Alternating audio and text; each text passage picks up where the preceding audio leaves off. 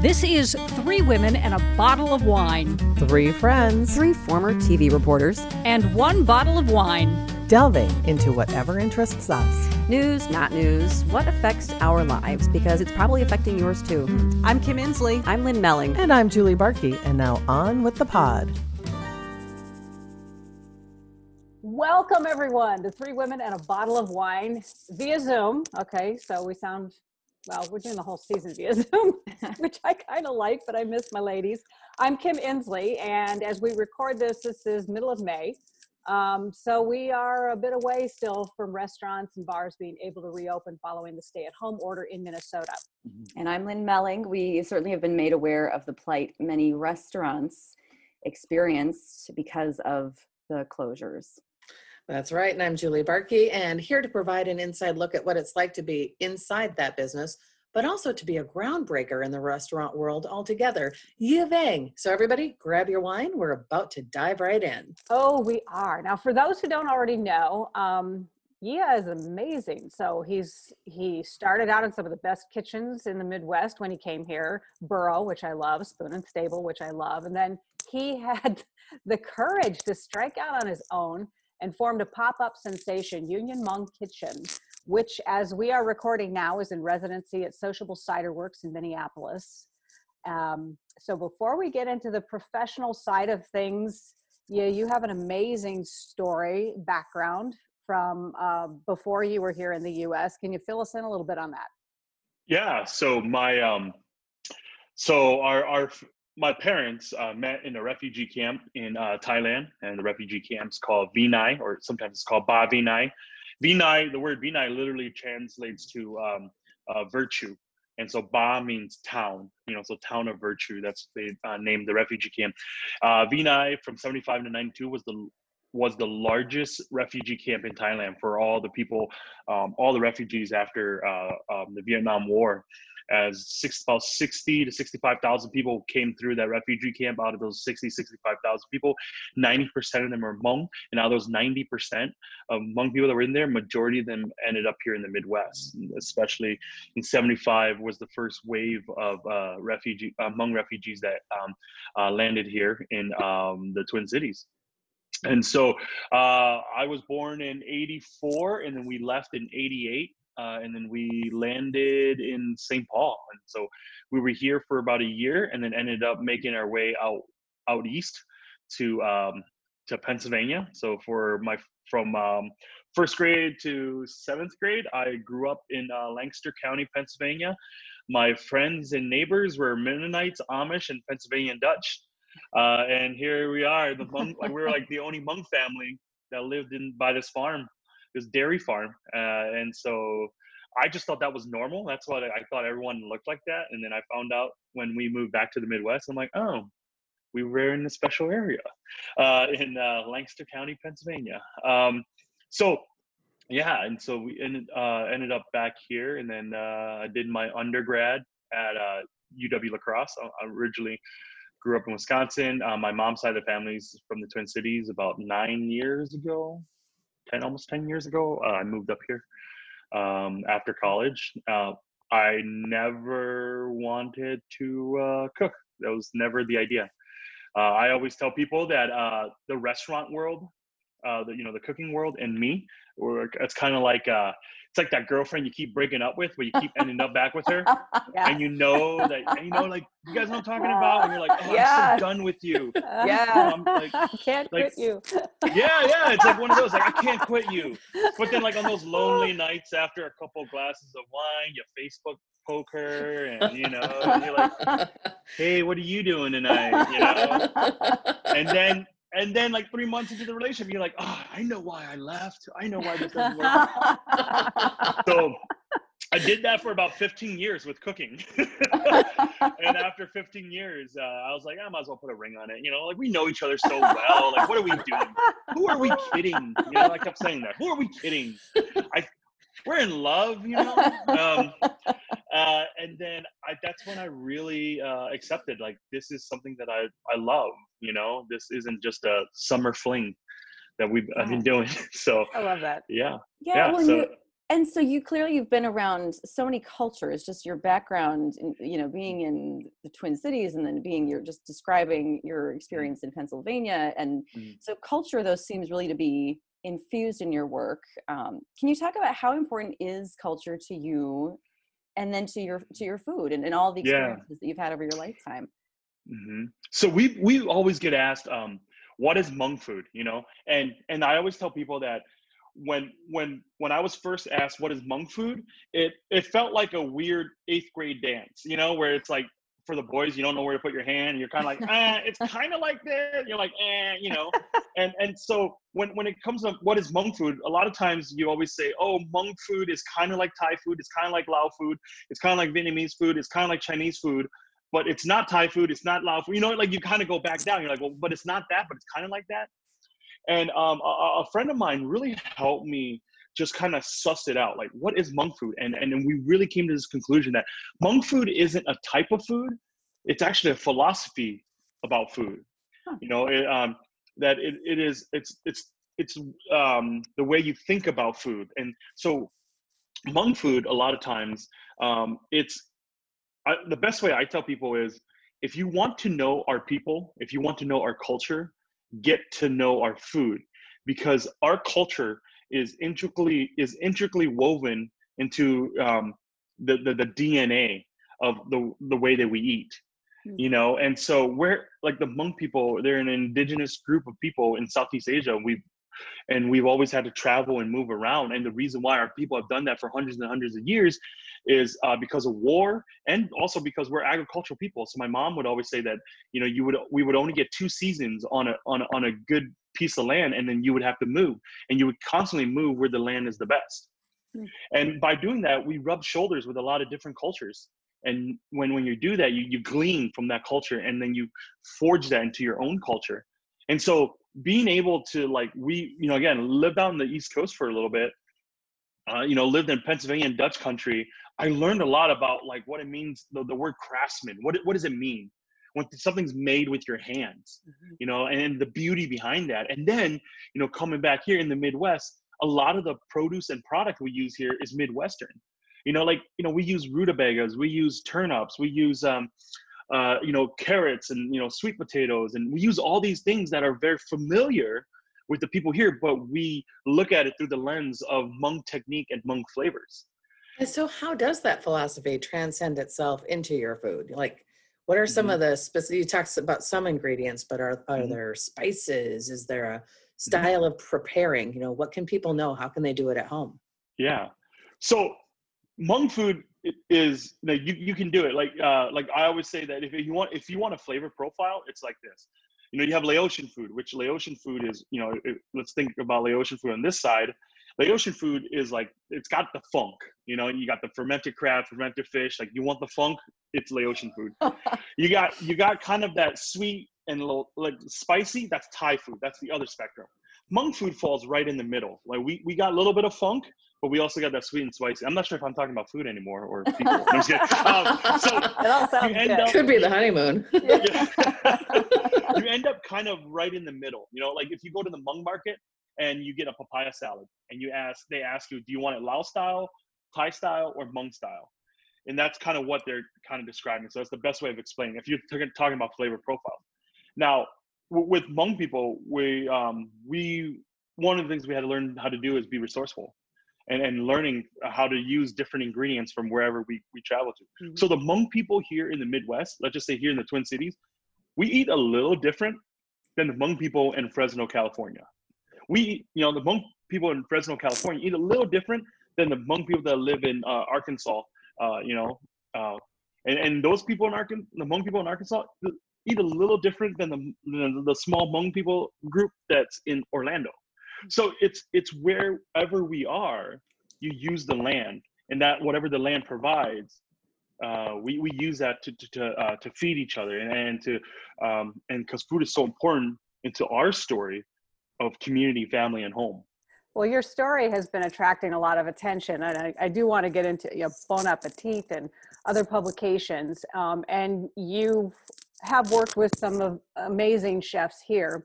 Mhm. I have been thinking of the restaurateurs and the staff nonstop since this COVID thing happened, and you're a part of that world. So right now, you have um, you are in residency at Sociable Cider Works. You have takeout food available. My husband and I have been enjoying takeout as a way to support not only our sanity and having some good food, um, but to support the restaurant businesses here. And I, I guess I have two questions. Does that help? Um, and as we look down the line to reopening and try to imagine what that's like when I know the margins are so slim, you know, and, and in some states you're being told, you know, you can have 50% capacity or 25% capacity. And I'm wondering, are, is that equation even going to work for you? hmm Yeah. So one of the great things that um, in the last, uh, I would say, almost month, I've been invited to be on this uh, leadership board for. Um, it's called the Twin Cities Restaurant Coalition. So um, some some of the guys behind this is uh, uh, Gavin Kaysen, uh, a former chef I used to work for. Uh, Andrew Zimmerman is in it. Um, we have uh, like Ann Kim, Alex Roberts. You know, so it's all it's all these restaurant uh, tours around here that that we're very familiar with, um, and and that's the conversation we're having right now. So we have about I think like two Zoom meetings a week uh, about it. Uh, you know, we're, we're, we're coming together. Where we're, we're uh, so it's uh, you know TCRC Twin Cities Restaurant Coalition. Um, people can check it out. They can read our mission statement, what we're about, and we're trying to figure all that out right now. Um, and, and I love it because I don't feel alone anymore like I don't feel like I'm out here, you know, in a desert island going, man, how am I gonna figure this out? Because there's, you know, because there's like 30 of us that are sitting here and saying, hey, like this is what I'm learning, this is what I know, you know, and so it's really cool to be a part of that. And so that's a great resource that uh, that we have. Um, I think the other thing is, I think that one of the things that COVID really showed the the the, the world slash maybe even the restaurant world is that the current the current model of how restaurants are being run doesn't work. Like if the wind blows wrong, like it all failed, it all falls, and and, and that's and that's me being honest. That, that's not me knocking on my world. It's it's just I'm being honest. And so right now we're we're having to do uh, different. Um, we're we're having to think through like different um, mentalities, different ideas, you know, and, and if I hear the word pivot or fluid one more time, I'm gonna lose it because fluid this, pivot that. I feel like I'm a basketball coach, yeah. you know, like yelling at my team, you know, going like pivot, pivot, pivot. Yeah. Um, and and one of the things that I really am thinking about, uh, and then as we think about with with my own team, is the idea of takeout. Because when you think of the word takeout, you kind of it has this really negative connotation, right? Because why do we do takeout? We do takeout because of convenience. Before COVID, takeout was all about convenience.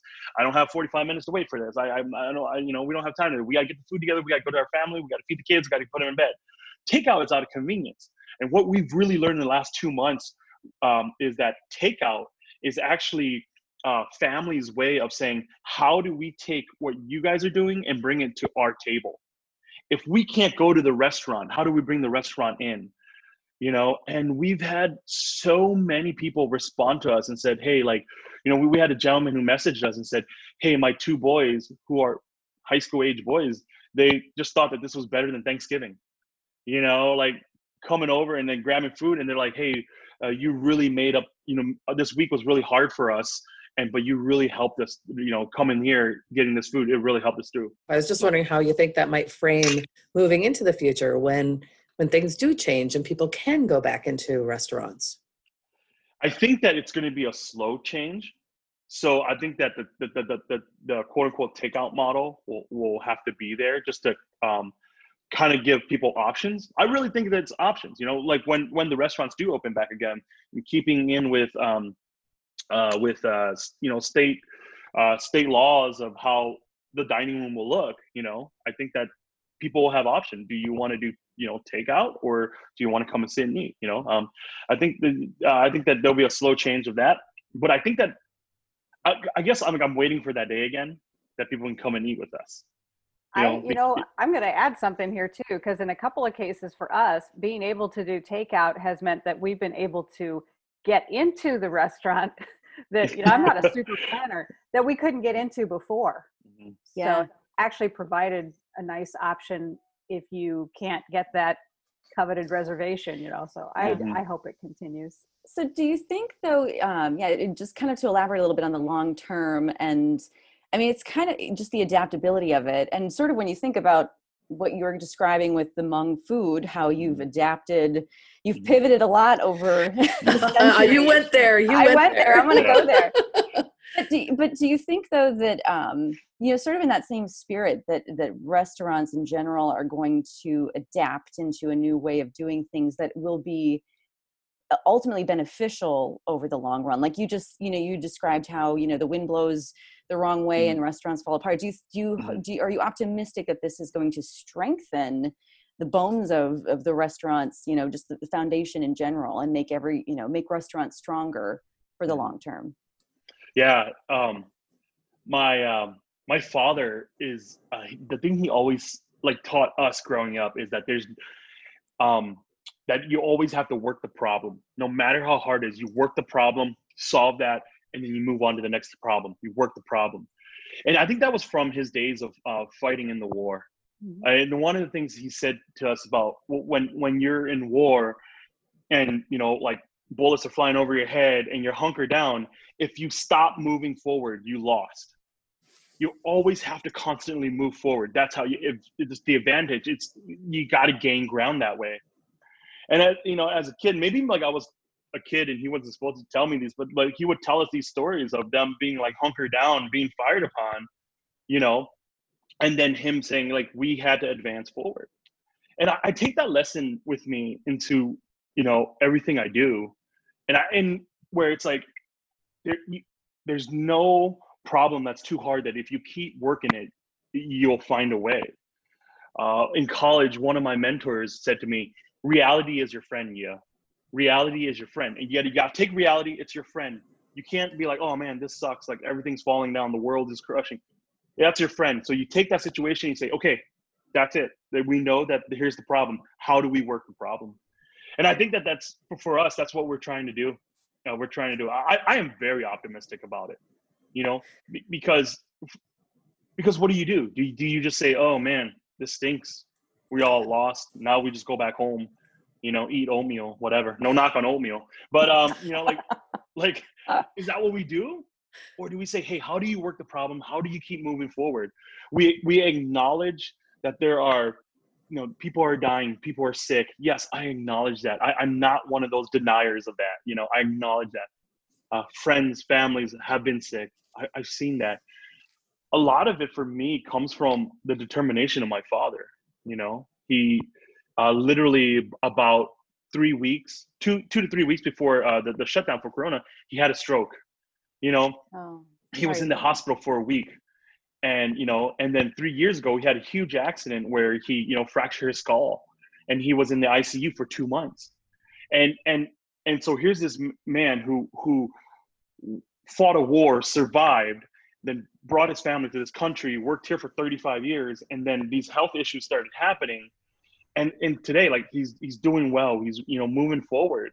I've, I've never heard my father give up on anything. I've never seen him give up on anything and somewhere along the way that became contagious to me. And so that's my whole mentality. Like when i need strength when i need to figure out like hey, how do we move this forward? I look at my mom and dad. I see the things they've done. I know the truths of who they are. And i don't know like i tell people like whatever is good about me actually flows from them. So yeah, it's time to shine the spotlight on you a little bit and talk about oh. just this emerging talent, this amazing talent here in the Twin Cities, and you are, you know, as we mentioned earlier, Bon Appetit has recently done a feature on you. You have a great partnership with Twin Cities Public Television. Mhm. What are some of the most exciting things you think you're doing, and where do you want to go with this? Do you want to be like the next Andrew Zimmern, the next international chef star?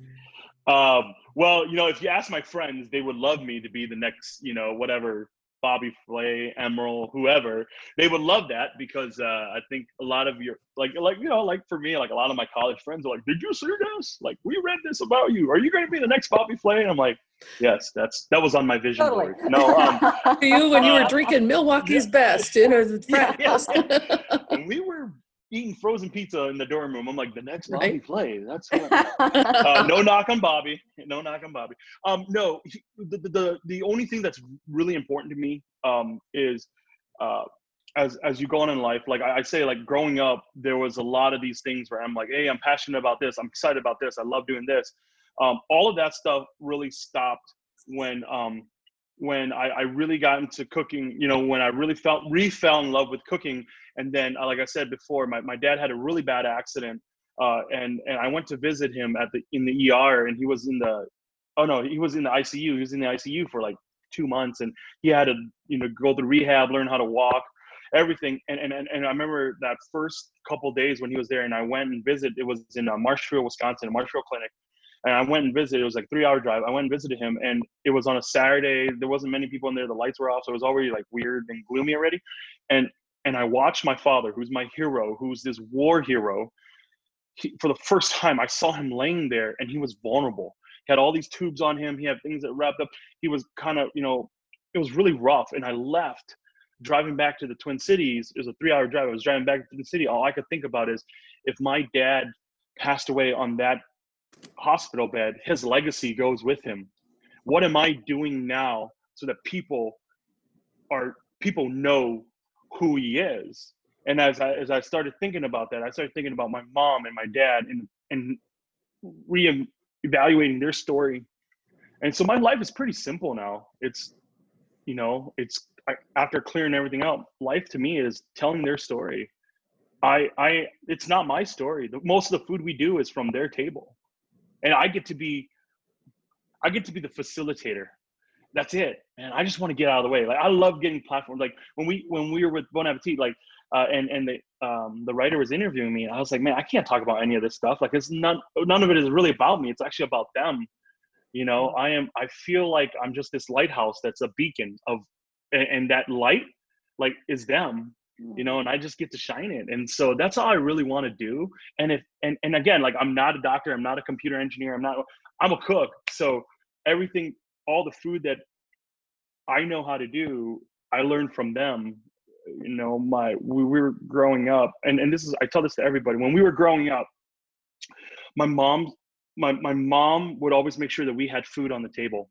No no no no matter how hard financially they were doing, they never wanted us kids to realize that we we you know we weren't doing well. So they took all of that pain, they took all of that stress, they took all that hurt and protected us. And we were we were living in bliss. We're like, oh yeah, we're doing okay. Like we have food, blah blah blah. And one of the things that I learned, and especially when I hear more and more about my mom and dad's story and what they've done for us, uh, I tell people when when you realize that somebody gave up their life so that you can have life it changes the way you talk to people it changes the way you love people it changes the way you interact with people and for me it changed the way i cook and so yeah like i don't want to be the next whatever like i, I don't really care about that I, all i really want to do is get their story across and i want people to remember them you know i want people to know them and that's you know and and I think that that shows really well in the things that we do, and that's why I love talking about my mom and dad. Um, and I feel like you know when I was a kid, I was kind of a turd, uh, especially even you know like high school and college, I was a turd, and and I think that for me, the rest of my life, I feel like it's a, a redemption story for me. It's kind of saying, hey, like I'm sorry I was a turd, you know. um, but I, I wanted people to know how great you guys are. That I was very blessed to have a mom and dad who gave up everything for us. So it's incredible. Yia, I think it's time to take a quick break, and when we come back, we do something called the final flight. So get ready. Oh boy.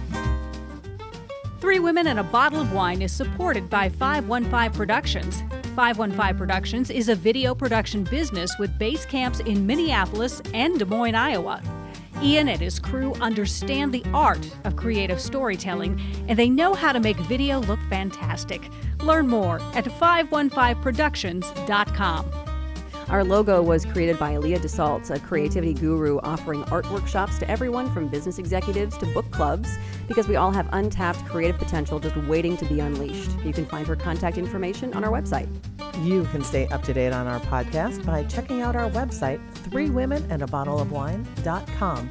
You can also connect with us on Facebook, Instagram, and Twitter, where you'll find behind the scenes photos and, of course, much, much more. Be sure you don't miss an episode. Subscribe to our show on iTunes or wherever you get your podcasts.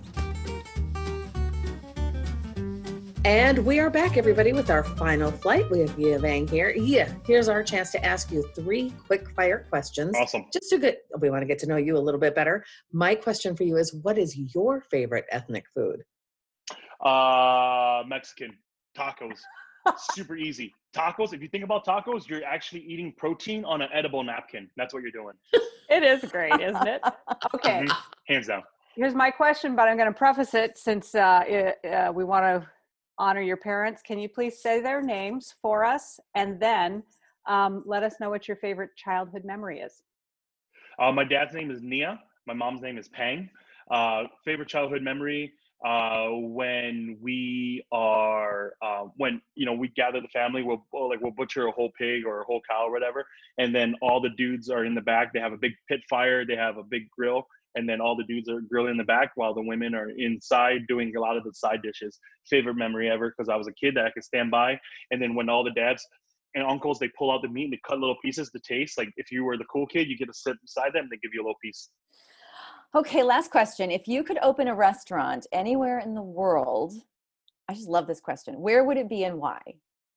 Well, we are working on our brick and mortar that uh, it got paused for COVID, but it would be here in uh, the Twin Cities. Honestly, honestly, and, and not trying to fluff it, but definitely be here in the Twin Cities. I think the Twin City has a huge array of different cultures and different ethnicity. I'm sick and tired of people talking about how great LA is or how great Chicago is, or how great New York is, where the Twin Cities um, area feels like a quote unquote flyover state, and we talk about it all the time. But there's a huge plethora, a group of uh, other ethnic um, um, uh, cooks and uh, just different cultures here that like people need to know about. Um, and there's a reason why all these different cultures have merged here in the Twin Cities. I love the Twin Cities. I love Minnesota and the Twin Cities and Midwest, whatever you want to call it, for this reason. We get all four seasons here. Like, and that's so beautiful. Like, they're not equally parsed out, if you know what I mean. Mhm, yeah, we get winter is a little bit longer than all of them. yeah, yeah, yeah, yeah. Winter is like, you know, 80% of it, but whatever, right?